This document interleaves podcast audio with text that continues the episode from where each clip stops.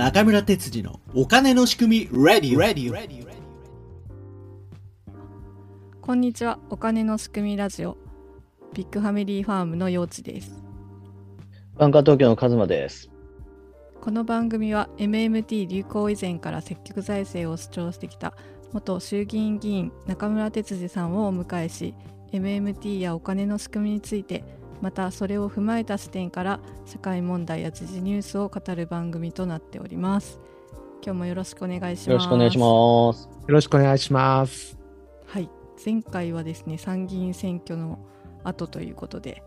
えその振り返りをお話ししたんですけれども今回はちょっと中村先生が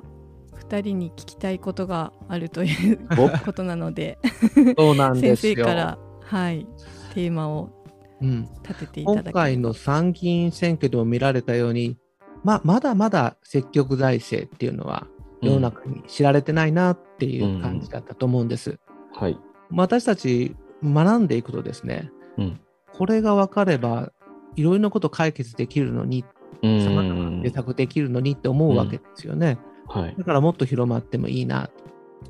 で、このお金の仕組みラジオについても、お二人からいろいろ質問をいただいて、で、私が答えていくという形になって、まあ、ずっと進んできたわけですけれども、はい。もうこうずっと続いてきて、皆さんがもう、まうんあ、かなり知識もつけられてきて、うんうんいろいろ聞かれることも多いと思うんです。はい。はい。はい。学ぶ側から伝える側に回られている。うん。そういう視点から思っていることを伝えていただけたらなとはい思うんです。ん自分が伝えるときにどういうところでこう、難しいかとかそういうことですよね。そうですね。例えば、まあ、なぜ伝わりにくいのか、あ、それについいて感じておられることは何でしょうか？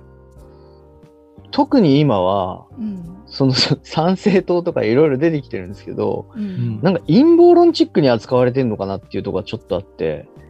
その財政、そう、財政のうん。そういうものが、それは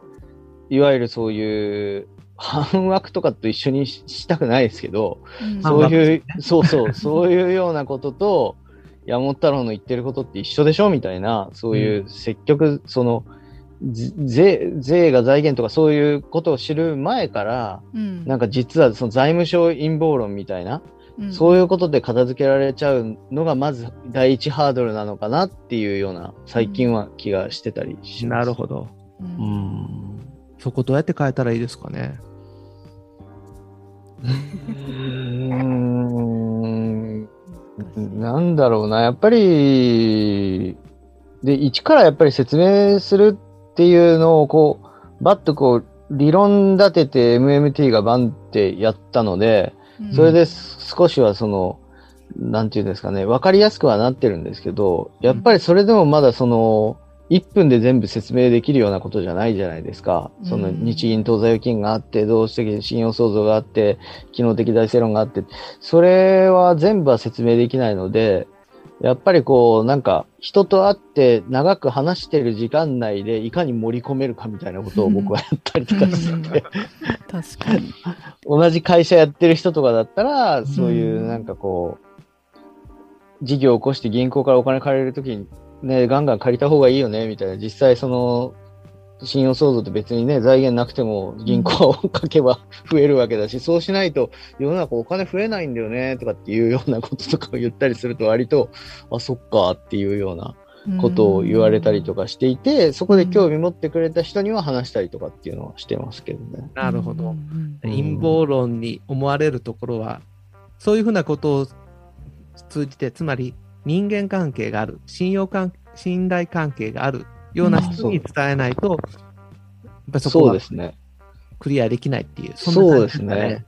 ワワワクチンなんかも別にその陰謀論的じゃなくて打ってない人もいるわけじゃないですか。うんうんそういうようなことと同じような意味といいますか。そういうふうなな、ちゃんと説明すればっていうようなところだと思うんですけど、やっぱそれには時間が必要ですよね。少しこう対面したりとか、ズームで話す時間が必要かなって思ってます。タイミングだよね。ここっていう時にスッと出すみたいな来たみたいな。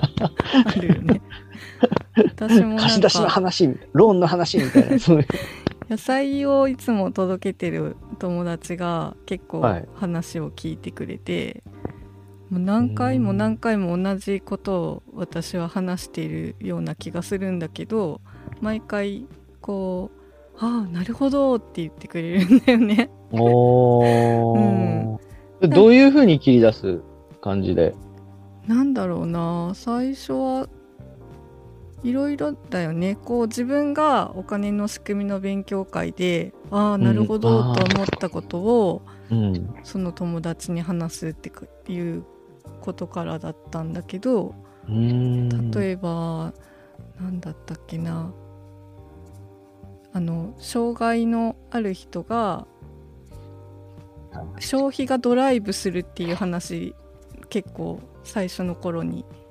うん勉強ししてし聞いてああなるほどと思ったんだけど、そうん。のお金を使う人がいるからうん。お金が回っていくっていう。うーん。なんかそういう風に考えたことがなくてうんとこう国がしお金をそういう人たちに支給ししたらその人たちしかうば、潤わないじゃんっていう考え方だったのが、うん。でもその人たちに回ってきたお金が介護をこう受けることで介護をしてくれる働いてる人に渡って、その人たちが日々の生活で使って、そうやって社会に回っていくんだなっていうのが、ああなるほどと思思ったこととかを話すと、なるほどって友達もすごい納得してくれたりして、あ、でもそれなんか、俺も経験あるのは、その公務員とかがもっとお金もらってくれれば楽になるのにな、みたいなことを言言ったりとかすると、うん、そっか、みたいな、うんうんうん。なんとなくその国のやる仕事はダメだとか、うん。国のそういう雇われてるスタッフは、うん。なんか生産性が低いとかっていうことが話題になりがちだけど、うん。そういえばそうだよね、みたいな。その、いう、こう、もうその国からお金がたくさん出てれば当然使えるよねっていううんような話をしたときに、でもそうするとその、税金とか上げられちゃうんじゃないみたいにやっぱり言われて。う。うん。んで、そこからその税のことの説明とかしたら、あ、そうなんだっつって、それ知らされてないんだみたいな、うん。聞いてくれたこととかもあったから、うん。なんかやっぱりその身近なことっていうか、うんうんローンだったり、そういう公務員の給料だったりとか、その障害者のうんあれだったり、介護のお金だったりとか、身近なところから持っていくのがいいのかなっていうふうには。うんなんか会話のきっかけで、うん。なんか全部を説明しなくてもいいけどうん。ちょっとずつちょっとずつこうそのお金の仕組みの全体像に近づけていくようなうん断片を切り売りしていくみたいな確かに確かに。いきなり全部いいね話してもうん。なんか多分ピンとこなくって確かにね。実際この前選挙期間中に高校生の娘と何の話からだったかお金の仕組みの話になってうん、珍しくいろいろ質問してくれるからうん。なんか調子に乗っても熱く1時間ぐらいお金の仕組みの話したら 最高だね。結構分かってくれて。なるほどそれは若年者手当いいじゃんみたいな。それうんみんなもらえたら若者いっぱいお金使うじゃんってなったりして。うん確かに確かに。なんかそういうきっかけをつかむために自分が常に用意をしていくというか、知識を持っておくっていうのがうん、必要かなって思いましたね。確かに。なるほど。いやーそういうふうな知識をこうみんなでこう共有できるようなラジオにしていきたいですね。うんそうですねんそうですね。こんな話からこういう風に持っていったらすごく分かってもらいましたみたいな、ねえ リスナーの皆さんもそういうことがきっと日常であると思うから、な、何のきっかけでそこを急に聞いてくるんだろうって人もいいるよね。なんて言うんだろう。うんうんその、うんこれまで全然そういう、でもやっぱりその選挙前はちょっとそういう会話が増えたかなって気はしましたうね。んそうかもうん。ね。やっぱり話しやすいっていうか、うんそういうみんなちょっとこう、どこに入れようかなとかって興味持ってるところだったりするので、そういうタイミングっていうのもあるのかなっっていうとこれから3年ちょっと不安だけど。そうですね。でもやっぱりいいつもなんかそういう話してたらそのタイミングではあんまり反応薄くて聞いてんのかなとか思っても、うん。なんかピンときた時にこれ幼稚に聞いたらわかるかもしんないって言って質問してくれたりうんするようになると思うから、それはありますね。ねえ、ううんん。そそうすると、選挙の前も大事だけれども、うん選挙と選挙の間のところで、うんどれだけ日常的な会話でそういうのが盛り込めるかどうか、そうですねそこはポイントかもしれませんね。う。ううんん。だから3そうですね。年あるって思えばなんか3年も選挙ないんだってすごい暗い気持ちにもなったんですけどうん。3年もあったらもうちょっと浸透できるかもみたいな。そうそんな風に。そうですね。うん。うん。やっぱねちょっと時間のかかることだろうなとは思うのでうん。緻確かに。密にリスナーの方も、そういう実体験を私たちにお寄せください。そうですね。うん。番組を盛り上げていきたいと思います。ということで皆さんからのそういうエピソードもお待ちしてますのでぜひよろしくお願いしますよろしくお願いします。今回もありがとうございましたありがとうございました。ありがとうございました。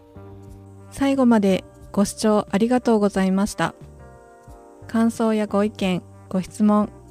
こんなテーマで話してほしいというリクエストなどお便り専用フォームを概要欄に載せていますのでそちらからお寄せください毎月お金の仕組み Zoom 勉強会を開催しています参加は無料ですどなたでもお気軽にご参加くださいスケジュールは中村哲司さんのツイッターでツイートしております。ぜひフォローもよろしくお願いします。Apple Podcast や Spotify で視聴されている方は番組のフォローもぜひお願いします。Twitter などで番組を広めていただくのも大歓迎です。では次回をお楽しみに。